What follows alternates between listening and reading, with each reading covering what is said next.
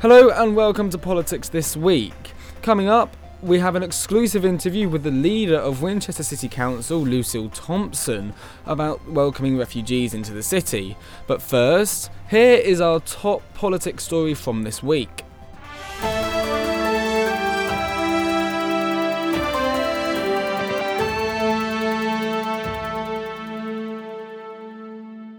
There has been a 54% rise in the energy price cap. Households using a typical amount of gas and, uh, and electricity will now pay £1,900 per year. But that's not the end of the energy price rises. One analyst told the BBC that we should expect to see the price rise to £2,600 in October. One woman has, shed, has said she got paid £1,188 and her bills amounted to £1,603 for a month. So for some, the rise in prices is really hitting hard. She got a shock in December when her energy supplier told her the £30 monthly direct debit she'd been paying hadn't been enough to cover her energy bills, and it was increasing to £66. She said they then put it up to £75 in February and then again to £95 in March. And to save money, she has a bike instead of using public transport or a car. But why are energy prices rising so quickly? From today, fuel bills for about 18 million households on standard tariffs will go up by an average of £693. And that may go up again in October when the energy cap is next reviewed. VAT for some businesses is going up, and it was reduced to help small businesses cope with the strains of the pandemic. It is now returning to the standard rate of 20%. And as we've already seen, higher interest rates are making mortgage payments more expensive for some homeowners. But why are things all going up? So it is the rising global price of energy. This means bills will start to rise, and a report by the bank Investec has warned bills could reach £3,000 a year. The price cap has risen by nearly £700 and is the highest it has been in four years, as back in 2019 it was just over £1,000, and at the moment it is just under £2,000. So that's a massive jump in a very short period of time.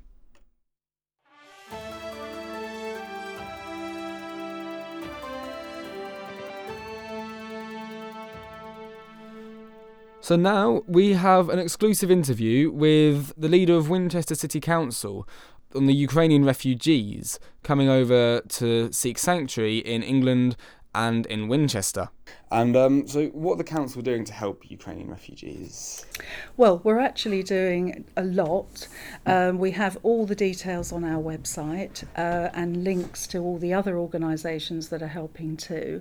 Um, particularly, um, we're working closely with Hampshire County Council, who will be doing all the uh, DBS checks. You know, that's the police checking of um, uh, folk who wish to host um, families uh, when they come over, because obviously we need to ensure that where we're placing families um, is an appropriate place uh, for them to stay.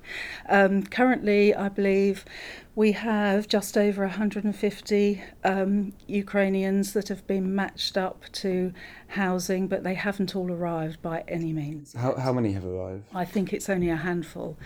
And um, the government have been really slow in terms of issuing their guidance and expecting how, you know, the £200, for instance, for refugees. 350 is for the host family. So if you're renting, you know, you're giving a room up or you're giving a, a, a home up for a refugee, then that uh, the owner of that property will will get and fifty pounds. The two hundred pounds is for um, per person per refugee, as I understand it, to tide them over for general expenses when they arrive. We became um, a supporter of the City of Sanctuary earlier this year, and um, we're really keen to welcome refugees uh, when they arrive, whether they're from uh, Ukraine at the moment, but we've also had a really successful Syrian refugee program and Afghanistan. Only four Afghanistan families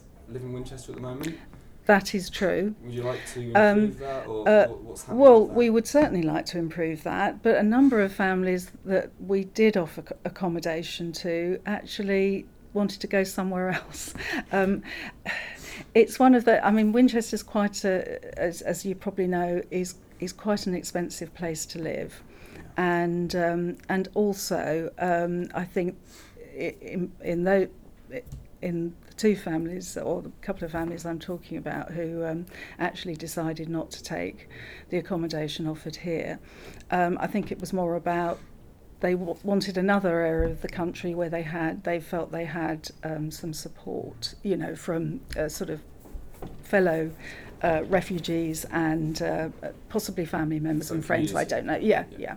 So Yeah. is a financial uh, financial situation among refugees a problem for Winchester as it's quite it's so expensive? I'm sure. It, I'm sure it, it could be if, if they're you know if they're looking to stay sort of long term because obviously rental properties are really hard to come by and they're expensive too.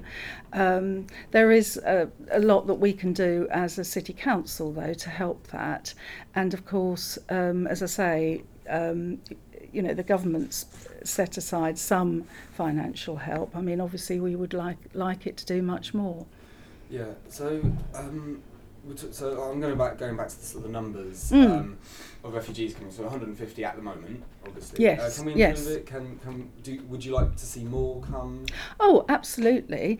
Um, and uh, but those are the ones that have been matched. So there's probably a whole a whole uh, host of Yeah. others that are um, waiting in in, in the, on the lists to to be matched up. So we really see ourselves as a welcoming city.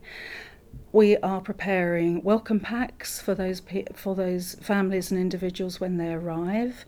Uh, we are also carrying out property checks because obviously along with the, the sort of DBS, the, the, the police checks um, of the families that are going to um, be hosting um, refugees, um, we need to make sure that they're all um, in, in safe homes.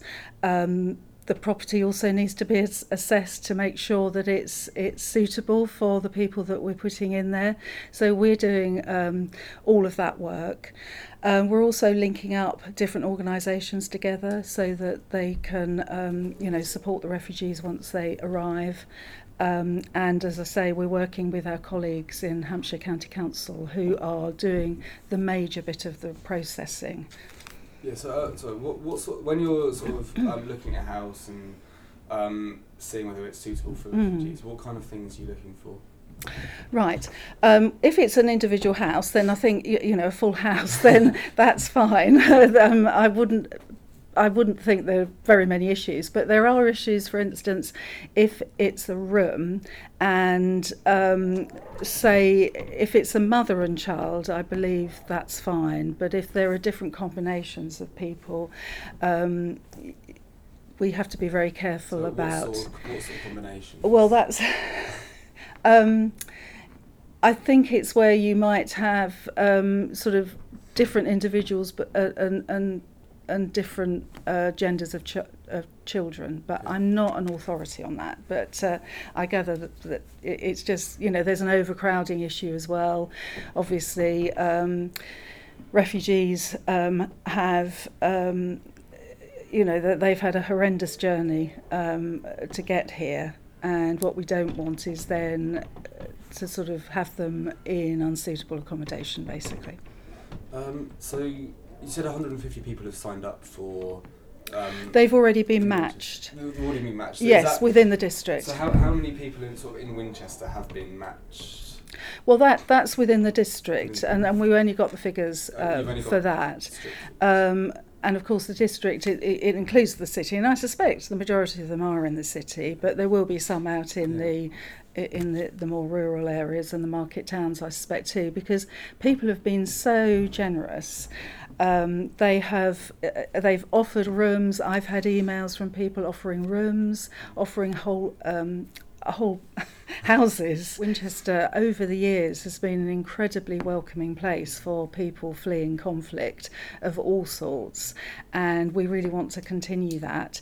Um, we've got the Ukrainian flag flying outside the Guildhall, um, and, and yes, lots of lots of residents have donated. Uh, you things like bedding and clothing, all sorts of things, um, uh, to the point that the charities are saying, please, no more, no more stuff what they can really, what they really need is money, uh, financial donations, so that then the people can actually they can buy the toiletries, they can buy the medication that um, that uh, the refugees need.